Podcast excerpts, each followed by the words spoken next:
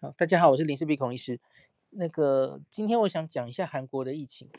韩国跟我们一样是过农历新年哦。那农历新年完之后，哎，韩国也看到了指数型上升哦，跟在日本看到的差不多。那连续大概在二月八号之前，连续四天每天破三万五千例哈。那这个今天我看二月十号的报道哦。那个二月九号单日破五万例，创新高哈。那他们跟日本有点类似啊，他们当然因为这个欧米孔多半是轻症，所以你面临的最大的考验就是居家治疗的人数。那他们居家治疗人数现在已经到了十七万了哦，当然也都是这两年来的新高哈。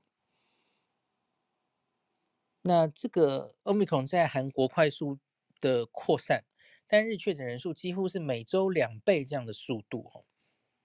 所以这一次新增案例数大概是一周前的二点四倍，两周前的三点七倍，所以它就是指数型上升嘛，两倍两倍这样子哦。那他们这个韩国的 CDC 啦吼，他们有预估啊，这个接下来到三月初的时候，搞不好这个会到。一百万去哦，那那所以，呃，我说的居家居家的人，他们预估可能会有一百万人需要在居家疗养这样子哦。所以韩国现在这几天有一个很重要的，就是他们要怎么扩充这些居家疗养的量能，然后居家疗养有做很大的变化，因为原本案例很少的时候，他们这两年他们是很自豪于自己的电子这个。第一个是打电话跟这些在家里疗养的患者确定行踪，然后也以 GPS 追踪他们有没有到处乱跑哦。那可是因为现在你看，现在已经十几万人在家里疗养了，月底可能会到一百万去，你不可能有工作人员、公家的职员可以做这件事嘛？哦，所以因此他们不堪负荷，他们在七号宣布他们要放弃。这一部分的追踪了哦，那这个力气要拿拿去更多来，就是老人家哦，他们是针对六十岁以上或是五十岁以上有慢性病的人，他们才会给予他们防疫包，还有每天会打电话追踪两次。那原本从两年前就一直很自豪的这个 GPS，就连有点类似我们的天网吧，哎，还是什么电子，那叫什么？电子脚镣吗？是这样讲的吗？反正就是定位，让他一出去就会被发现的这个哈，也因为人数实在爆多哈，已经放弃监控了哈，所以他们就说这这变成是要靠大家的公德心哦，就是得病之后不可以自己乱出来哦，政府已经没办法监控你了哈，那用 GPS 确定行踪这件事中断，那另外还有我看到很多。新闻前几天的新闻在说，南韩宣布放弃检测和追踪，放弃追踪就是我刚刚说这个 GPS 这件事，还有打电话，然后他们只追踪那些容易重症的人。那可是放弃检测，你你只看这句话会误以为哎就放飞了，他也不做检测了哈。你你有症状他也不检测吗？不是不是，他是放弃在你得病之后。现在南韩是说七天之后，你假如阴性就可以解除隔离了哈。可是他们现在是说确诊七天后没有症状的话，解除隔离不用做 PCR 检测了哦。是是这个意思，解隔的时候不用做检测，然后他的不管是密切接触者还有确诊的人呢，他现在都是缩缩短这个隔离的日期到七天就好。我觉得这是接下来台湾也会密切讨论的事情，然后因为我们现在普遍看到奥密克戎的这个潜伏期啊，会比较快，中位数会比较快，然后落在三天前后。然后你看罗富分享这个我们境外移入哦的那什么七加七呀、十四加七的专案，我们九十六吧，我没记错的话，九十六 percent 都是可以在七天内就抓到嘛，呀，所以。我们在二二八之后可能会考虑变动的，也是基于这个东西了哦。像你看韩国就调成调成七天了嘛，一律是七天，然后他们原来的政策其实是有点 fancy 的，就是有打疫苗的人七天吧，然后没打疫苗的人要观察久一点。可是他们现在就给他简化了，就一律都七天了哦。我觉得台湾也是还可以考虑一下，我们有没有打疫苗，可能你啊、要观察的天数可能会不一样哦，这可以再做一些自己的考虑了哦。好，所以韩国不是全部放弃检测哦，大家不要误会了哦。那另外是韩国到目前为止呢，我我这个数字有一点，这是我两天前找的数字，它的重症是两百六十八个人，我我不知道现在增加到多少了，我看一下哦。哦，有两天后，今天是两百八十二个人哦。那死亡率，这个死亡率应该是两年累计了哦，两年累计死亡率其实才零点五九 percent 啊。那你假如专门只抓 Omicron，我相信一定是更低的了哦。就南南韩，因为它的分母其实一直很自豪，我不知道大家还记不记得，他们是很快的就做出不管是快筛或是 PCR 自己的试剂，他们是生产大国哦，还有得来速的检测嘛哦，所以。南韩的这个 PCR 的阳性率其实是一直是低低的，所以就代表他们其实就是比较少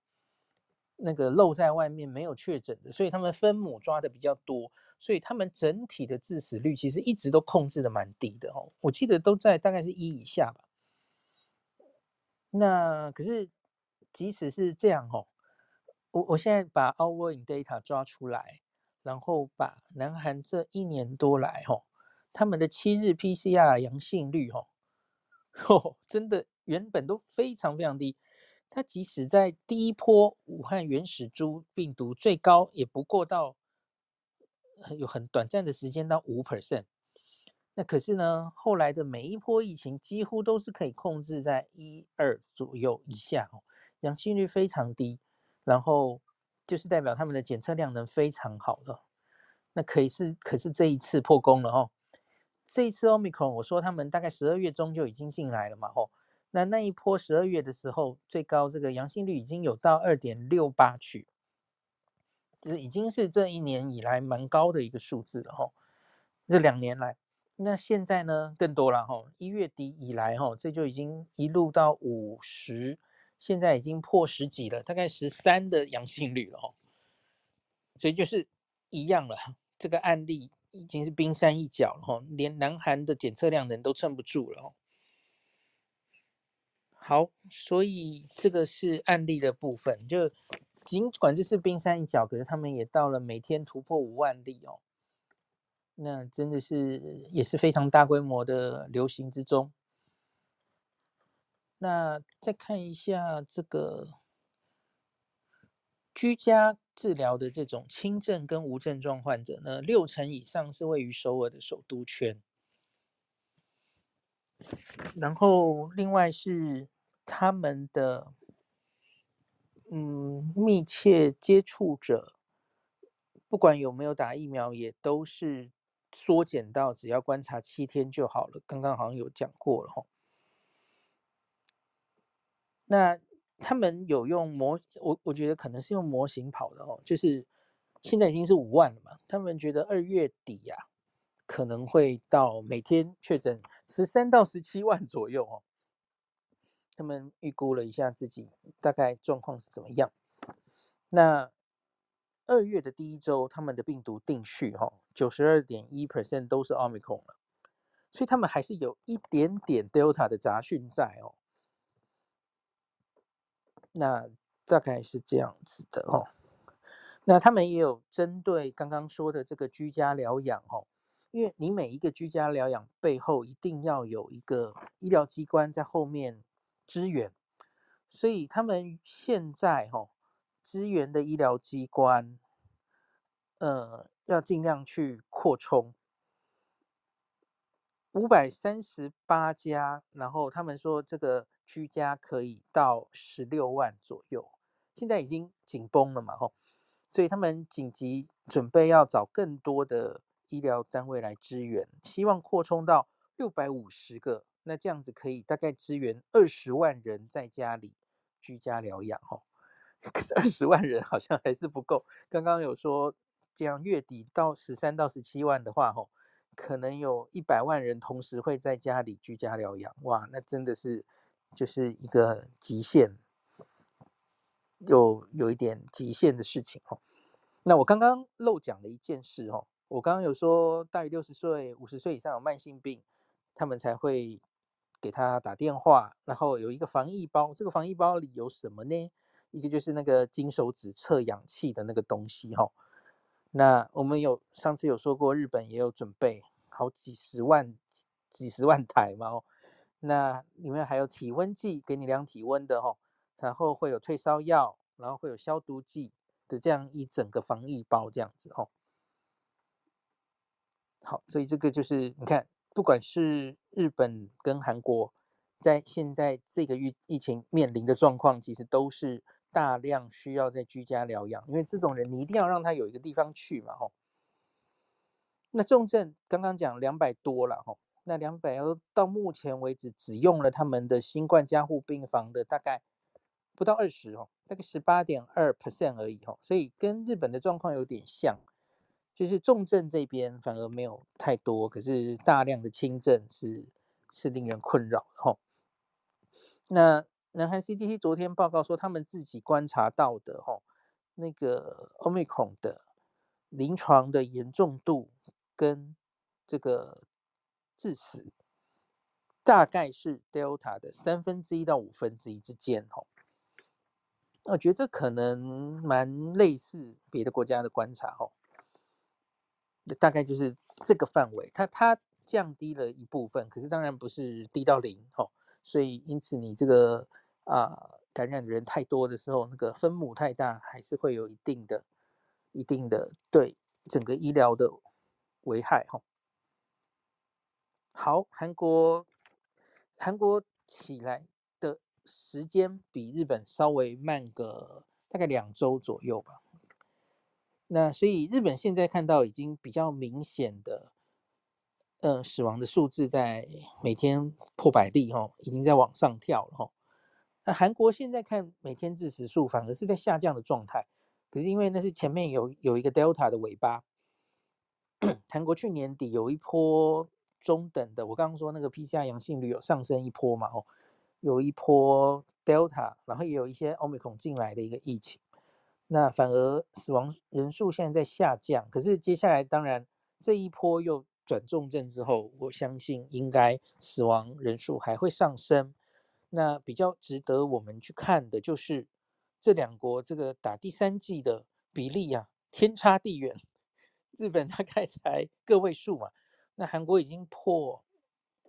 五成了，打得蛮快的哈。那所以我觉得接下来大概在两三周差不多哈，我们可能就可以大概看出来会不会这个第三季施打的状况哦，会让这两国的嗯。重症跟死亡率会不会有一个明显的差别哦？那我自己也会比较密切的追踪这个，因为我我蛮关心同为东方人种遇到这个 Omicron 是什么状况，因为我们之前看的几乎都是欧美的资料，哈，都是西方人的资料。那所以日韩应该是我们，还有新加坡、香港都是我们应该要很积极追踪的。因为可能就是我们以后会面临的状况哦。